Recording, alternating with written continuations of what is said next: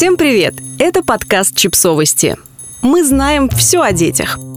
Рубрика «Личные истории. Как правильно распределять силы». Автор текста – психолог Динара Таирова. Что с ними делать мне теперь? Куда прикажешь деть? Ведь ни одну из них нельзя на голову надеть. Так заканчивается сказка «Жадный богач», где купец заказал скорняку сшить 7 шапок из овечьей шкуры. То же самое происходит и с ежедневной энергией. Мы забываем, что ее количество ограничено, пытаемся нашить 7 шапок, а потом удивляемся, почему результат не удовлетворяет. Вы можете планировать больше, чем можете выполнить, не учитывать реального времени, которое нужно для одного дела.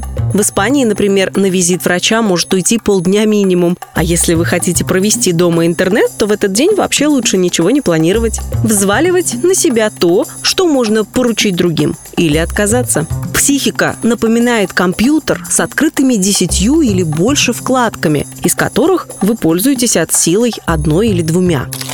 Чем это опасно? Тем, что энергии, которая есть, меньше, чем та, которая нужна для завершения задач. Что делать? Замечать желание сшить 7 шапок и вовремя остановиться. После паузы легче расставить приоритеты. Что мне важно на этой неделе, в этом месяце, а что я могу сделать прямо сегодня? Выбрать в день одно, максимум 2 дела. Сделать то, что в моих силах, порадоваться и не забывать похвалить себя. Фокусировка помогает использовать силы по максимуму.